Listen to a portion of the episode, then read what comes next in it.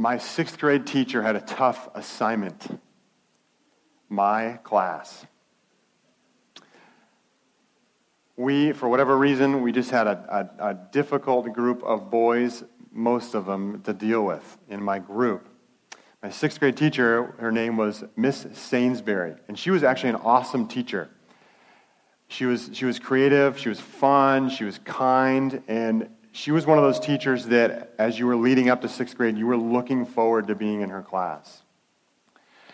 But even an experienced, skilled teacher can often be confronted with a difficult group. And that particular year, when she had my class, there was just a lot to manage. Partway through the year, one of the things that she started to do was every time the kids uh, were acting out, she would put a little mark on the board to indicate that we would lose one minute of recess. Oh man, now that just turned my screws, right? That killed me. I lived for recess and lunch and then recess. we had two recesses back then. I don't know if they do that anymore, but they should give five recesses. Okay, that was totally a tangent. So, that really got to me. And it, it, like over days, and I might even turn to like a week, we just kept losing more and more time because this rowdy bunch of guys that, you know, many of whom were my friends, just like would not keep their mouths shut, interrupt, not following the rules. So I just kind of had it with this rule. So I decided I am going to run away from school. I said, this is going to be my act of civil disobedience, although I didn't know what that was. I just thought, okay, I got to do something. This has to stop. This is unfair. This is an injustice. I'm trying to be good because I want to get outside and run around. So I planned it all out. I lived like a mile from the school, so it wasn't a huge deal. I told my friends, I said, hey, I am taking off after recess. And I made, want to make sure I want to, want to skip that part. And you, can just, you guys can just tell her where I am, that I, I, I ran away. So everybody else files in the classroom. You know, I leave the school and I just, I just walk home. And uh, I get home and I call my mom, which, of course, is the best thing to do when you run away from school, I guess. I didn't really plan that part out. She picks up the phone at work and I'm like, I'm at home. I ran away from school. She's like, what? You know. So I'm in the middle of this crazy conversation with my mom and I hear a knock at the door. I go to the door, open the door. There's the principal. You know, I'm like, oh my gosh, you know. She found me. How did she find me? It was not hard. She knew where I lived because actually it was her house. We bought it from her. So I didn't really think that part through either. she, she, she brought me back to the school. We sat down with the teacher and uh, we started to talk about, you know, what's going on, Brian? I talked about, hey, there's this rule and I don't think it's fair. And, uh, you know, I'm losing recess time and I'm not doing anything wrong. That's why I ran away. And so we negotiated, and, I, and to my shock, my utter shock, at the end of that meeting, they changed the rule, and I did not get punished. That's not to say my parents didn't want to punish me at home. However, that was what happened. It was amazing, right? So, not, I'm not advising any kids in here to do that, okay? It was not really the most well thought out plan, as you can see. But I think they saw in me, you know, a, a heart that was wanting to see, you know, real justice and wasn't trying to rebel. I just was trying to make a point. Now, we all know that it, it is important to know our rights. Right? As American citizens, we have these certain rights that are delineated in the Bill of Rights and then lots of amendments and all those kinds of things. You know, whether it's, whether it's a case in court or you get pulled over by the police or there's an argument between neighbors or whatever weird things you end up entangled with, we've got certain rights. But if you don't know those rights, it's not a guarantee that everyone else will respect them. So if we don't know what is ours, right? Oftentimes those things can or will be violated by other people. And we'll never know because we didn't know that was something that they weren't allowed to do. We're in the, this is the last week of our series called Intimacy, Identity, Authority. We're looking about this, this, this trajectory, and in some ways it's also kind of a cycle of the primary point of our life, which we started the year with, is knowing God, walking with God, having a relationship with God. That is what this is all about. You know, the, the catechism, the, the, is it the Westminster Catechism says, Right? What is the chief end of man? To glorify God and enjoy Him forever. We're relating to God in an incredible relationship that can be enjoyed. Then, secondly, when we connect with God and we, we understand who He is in His Word, right, and we, we have a relational connection with Him, He can lead us into this place, as, as Ben was talking about, knowing who we are. We know who God is, we know God, and He leads us into a place of knowing who we are, our identity. And that automatically spills out into knowing your authority.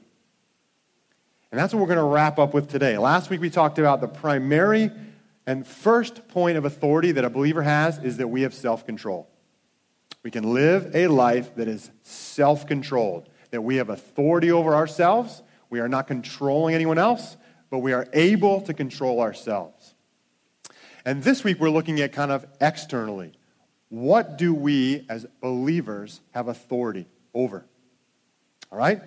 So, to answer this question, I want to look at uh, Matthew chapter 10. Two short verses in this chapter. The background of this this is Jesus sending out the disciples to proclaim the kingdom.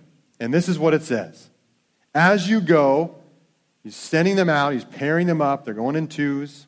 They got buddies. They're using the buddy system invented by Jesus here, okay? The king, thanks for that one laugh. All right. Jesus says, as you go, proclaim this message the kingdom of heaven has come near. Heal the sick, raise the dead, cleanse those who have leprosy, drive out demons. Freely you have received, freely give.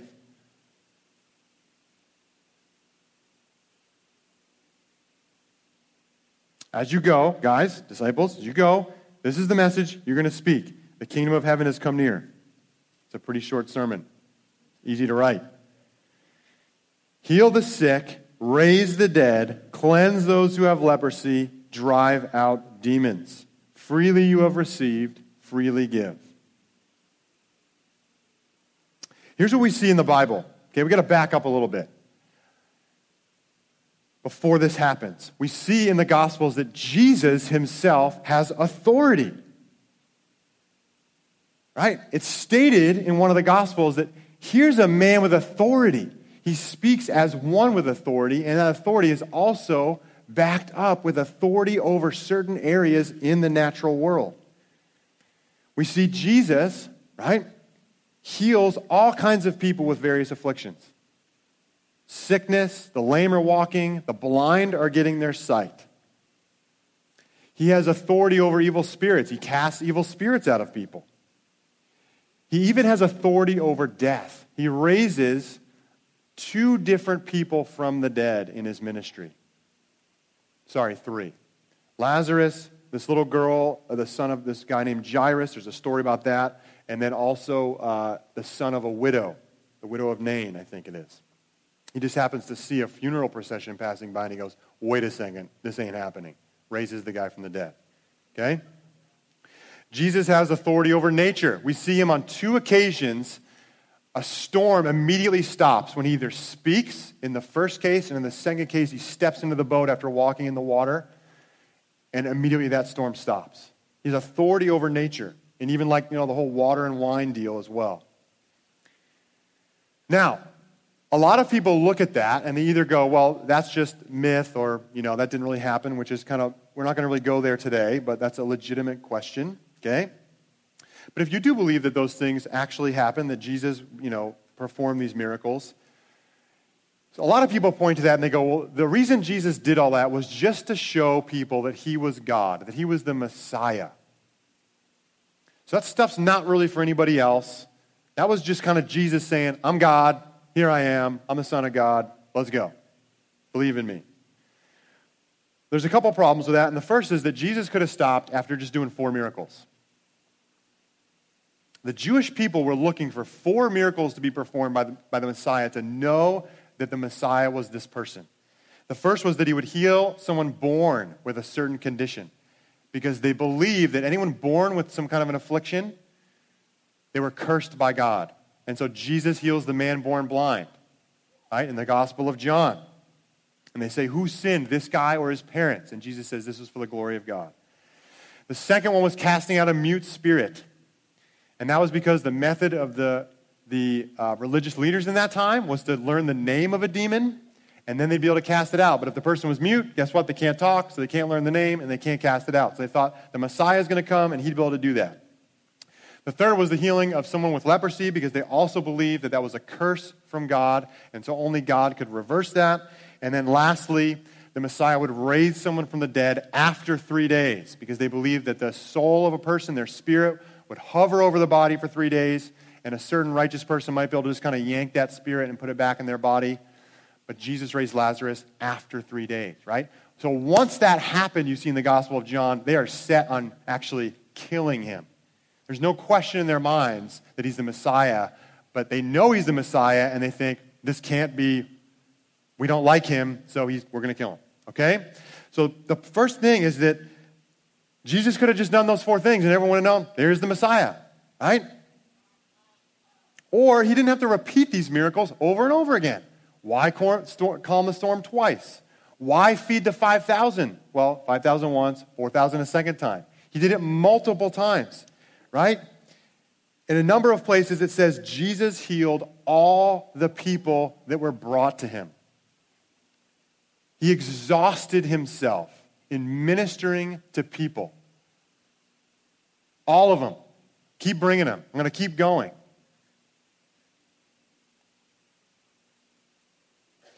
Jesus, you see, he connects the miracles to the message of the kingdom. Yes, it's pointing to that he is the Son of God. There's something special going on with Jesus, but it doesn't stop there. It's because he is the bringer of the kingdom. Jesus says, proclaim that the kingdom of heaven is near. And then, with that message, heal the sick, raise the dead, cleanse lepers, cast out demons. Right? The miracles are to show that heaven is invading earth. There's no sickness in heaven, there's no death in heaven, there's no evil spirits influencing people in heaven. So Jesus is the seed of heaven that is planted into Mary. It's a heaven invasion into earth. When he is born, that seed can start to grow into a person. And then, as more people believe in Jesus, his life gets multiplied in them, and heaven starts to multiply on this earth. Are you with me? Okay? The miracles are tied to the message that heaven is invading earth. All right. Uh, spring break 2001. 2000, sorry. Spring break 2000, or winter break. When I was in college, I drove down to Georgia to visit a friend of mine that was uh, at Gordon College but was living in Georgia. And as you're driving through Georgia uh, along 95, you see this.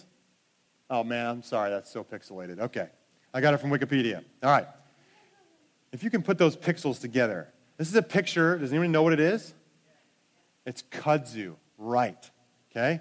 Kudzu is uh, a species of plant that was brought over from Japan in the 1930s and 40s as a kind of a ground cover uh, that they planted like millions of acres this, in this stuff in the South. Little did they know it's an invasive species. It grows, I think, at the rate of like 60 feet per year, like, like gathering ground, okay? And so you see it along the highway just taking over huge swaths of land, growing up into trees and pulling them down. Okay? It's a really it's a, it's a real nuisance down there. Really hard to deal with. They get rid of this plant. Now, this is a negative invasion right? There's a seed, there's a plant that is brought over and it starts to grow, it starts to spread, right? It's the same with Jesus, except this one is a beneficial invasive species, right? It's heaven. It's a species of heaven in a person who's both heavenly, God, and he's also man. Right? The miracles are tied to the message that the kingdom of God is near. It's coming, it is advancing. The curse is being reversed. All the things that, that are bad in this world, God says, Behold, I am making all things new. That is what Jesus was doing. Now, the funny thing, point number two is, it's, yes, it's tied to the message, and Jesus duplicated many of these things. He could have just done them once. He also, as you read in this passage, expected the disciples to do this. So it wasn't just, look at me, I'm God's son. Boom, you're healed. Wham, you can see. Water to wine, no problem, right? It's, okay, guys, you've seen me do this. Now you go do it. Now you do it. I'm sending you out in pairs. Now you do it. It wasn't supposed to stop with Jesus. Jesus expected the disciples to expect miracles. If you read through Matthew 14, this is a crazy chapter, okay?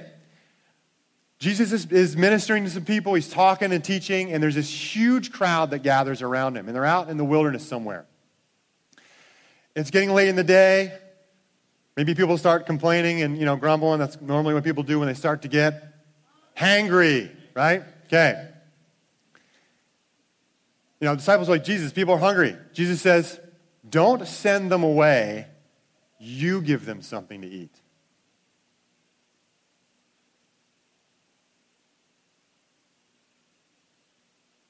What? Jesus, we got nothing here. You know, a year's wages wouldn't pay for all these people to eat. Jesus has an expectation for them to see what he's doing and do the same things. That's a crazy statement. Is, I mean, is Jesus just messing with them? Maybe a little bit. But there's an expectation there. You give them something to eat. Quick application of this. A lot of times we are praying and asking God to do something, and He's going, You do it. I've given you what you need. You do it. All right, so later, Jesus, then you know the story, right? He feeds the 5,000, he multiplies the bread, they get 12 baskets full after that.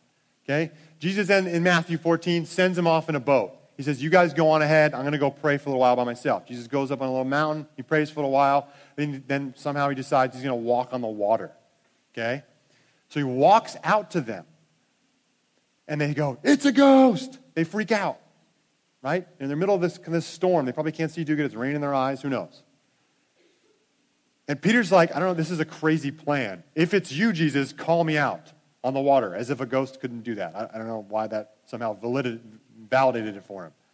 But somehow that worked. And so Peter walks out on the water, and as he begins to look at the waves and the wind, he becomes afraid and he starts to sink, right? And Jesus runs over, pulls him up, and they both go into the boat, right? And he rebukes Peter and says, Peter, why'd you doubt? You have little faith. No one had ever done that in the history of the world. And Jesus is expecting Peter to believe that it's possible and to continue walking, even though he's getting, he might have been getting crashed by waves. Who knows how high? I mean, is he, if the waves are blowing, is he going up and down on the waves? Is he falling over? I mean, you, you got to kind of picture it. Wasn't maybe the easiest thing. At the end of that chapter, we see this crazy picture of, you know, people find Jesus, and whoever's just grabbing his cloak is getting healed. There's something more going on here than just Jesus is the miracle guy and everyone else watch and be impressed. And here's the clincher John 14 says this Very truly I tell you, whoever believes in me will do the works I have been doing, and they will do even greater things than these because I am going to the Father. All right. Point two the apostles continue on the ministry of Jesus after he goes away. Jesus dies, right? He's killed. He rises again. Holy Spirit comes, and you see the apostles start doing the same things. All through the book of Acts, we see people getting healed of sickness. There's two people that get raised from the dead. There's uh, evil spirits that get cast out of people. All these crazy stories are happening just like they did with Jesus. And we see a glimpse of greater things happening, as he just said. Peter's shadow is healing people. Paul has a handkerchief, or sorry, is his apron. They're bringing his apron to people and they're getting healed. Right? Acts 28. Let me give you a quick story. So, Paul gets in trouble when he goes to Jerusalem with the religious leaders. They go, Here's the man that's, that's preaching this message all over the world, and he's turning people away from the faith. And they arrest him, and there's all this drama about the Jews trying to conspire to kill him, and the Romans not sure what to do with the heck with Paul. And finally, Paul says, I appeal to Caesar. And they go, okay, we're going to send you to Caesar. And so there's this long journey through the book of Acts towards the end of Paul traveling. And at one point, he's on a ship, and the ship goes down uh, in a storm. And they make it to this island. And uh, the prisoners are spared by the guards, and uh, they, they start building a fire. And a snake jumps out of the fire and latches onto Paul. And he shakes it off and throws it into the fire. It's a viper, it says. And everyone's waiting for him to die, and they go, Oh, this prisoner, he must have been cursed by God because he escaped the storm, but now he's gotten bit by a snake. And then they realize that he is not affected at all by the snake. Isn't that amazing? Paul doesn't miss a beat. He just goes, Oh, I got bit by a snake. Wham! Get out of me, right? Get off me. Burn up in the fire. I mean, it's just incredible to me. There's, a, there's an authority there. And so then they get welcomed into the home of this chief official. And you know what Paul does? He finds out that the chief official's father is sick, and so he heals him. And then all the people of the island come to Paul, and he heals them all. All of them. Paul, like Jesus, ties miracles to the message. I will not venture to speak of anything except what Christ has accomplished through me in leading the Gentiles to obey God by what I have said and done. Said and done. By the power of signs and wonders, through the power of the Spirit of God. So from Jerusalem all the way around Illyricum, I have fully proclaimed the gospel of Christ. How has he fully proclaimed it? Through what he's said and done. 1 Corinthians 2 My message and my preaching were not with wise and persuasive words, but with a demonstration of the Spirit's power, so that your faith might not rest on human wisdom, but on God's power. Wow. I hope you're starting to suspect that there's something more to the authority of believers than maybe what you have been led to think. The miracles are tied to the message. So, a lot of people believe that all that happened, but they say, okay, well, but that's not for us today. That happened in the early church so that everyone would be certain that the Bible was God's word, and once we have the Bible, we don't need miracles anymore. Now, that argument has problems. One, that's not in the Bible. The Bible, there is nowhere in the Bible that says that these things are going to stop. And any explanation of that is, is terrible exegesis. The second thing is, they had miracles to help people convince that lived at the same time period as Jesus. Do you think we need them now? He lived 2,000 years ago. I mean, it's not like somehow they had a greater need to see them than we do. But again, that's, that's still apart, that's apart from the point, which is that the miracles are tied to the message. We are to operate with the same authority of Jesus and the apostles and those that did miracles that did not write the Bible and were not apostles, like Stephen, right?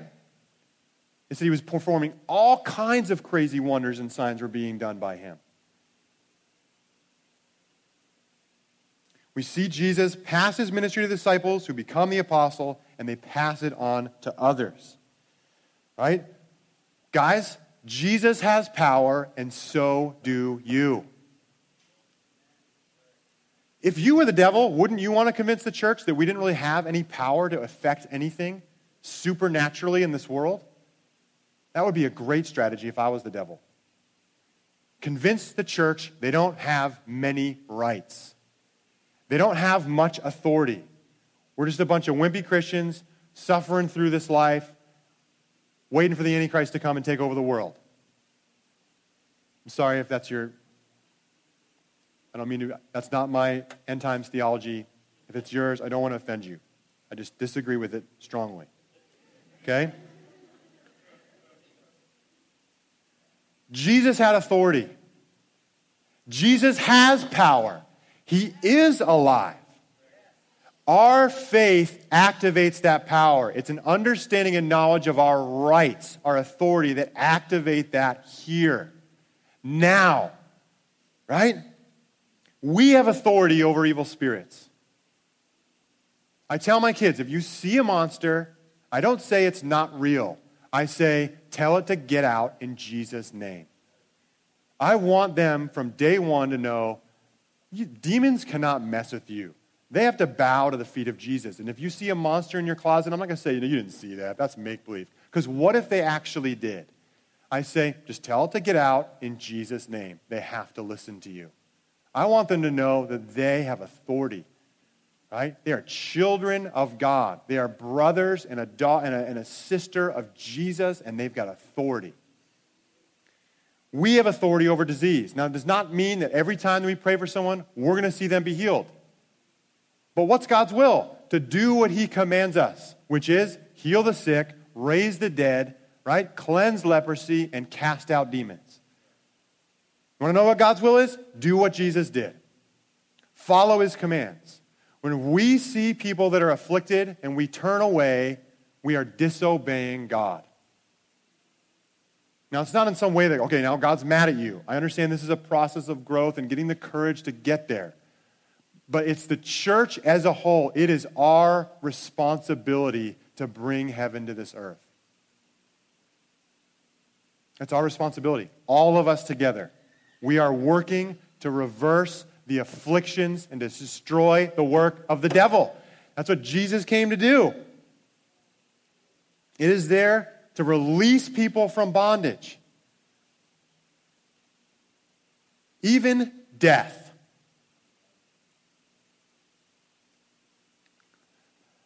The normal response of a Christian when someone dies is to pray for them to be resurrected. That is the normal response. Why? Well, that's what Jesus did. And I want to be like Jesus. That's what the apostles did. And I want to follow their example. I know, this sounds weird. And if this is your first time in church, I'm sorry. the Bible is really weird. Okay? Jesus is doing all kinds of weird stuff. We're crazy enough to believe it. We, the whole Christian faith is based on the premise that some guy rose from the dead. So this is, this is all pretty weird stuff. All right? Now, two quick subpoints. Miracles do not confirm someone's theology. If someone is doing miracles, it doesn't mean everything they're saying is correct. Because faith activates that authority. It also does not mean miracles do not confirm someone's character. Someone could have really bad character and they could be performing miracles because they have faith. If they believe, God's going to work through them.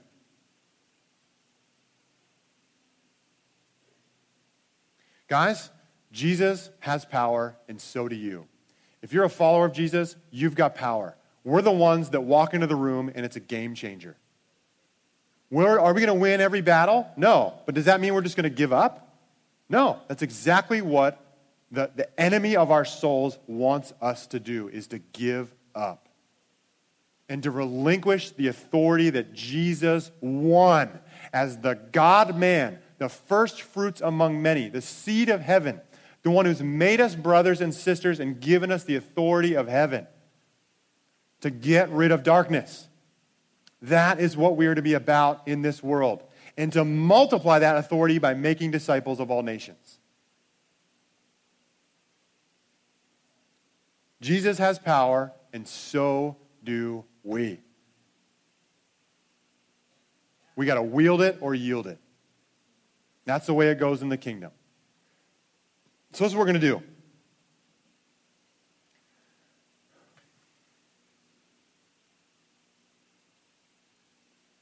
I think God wants to heal some people physically today, which is not a surprise because He wants to do that every day. Because the miracles are tied to the message.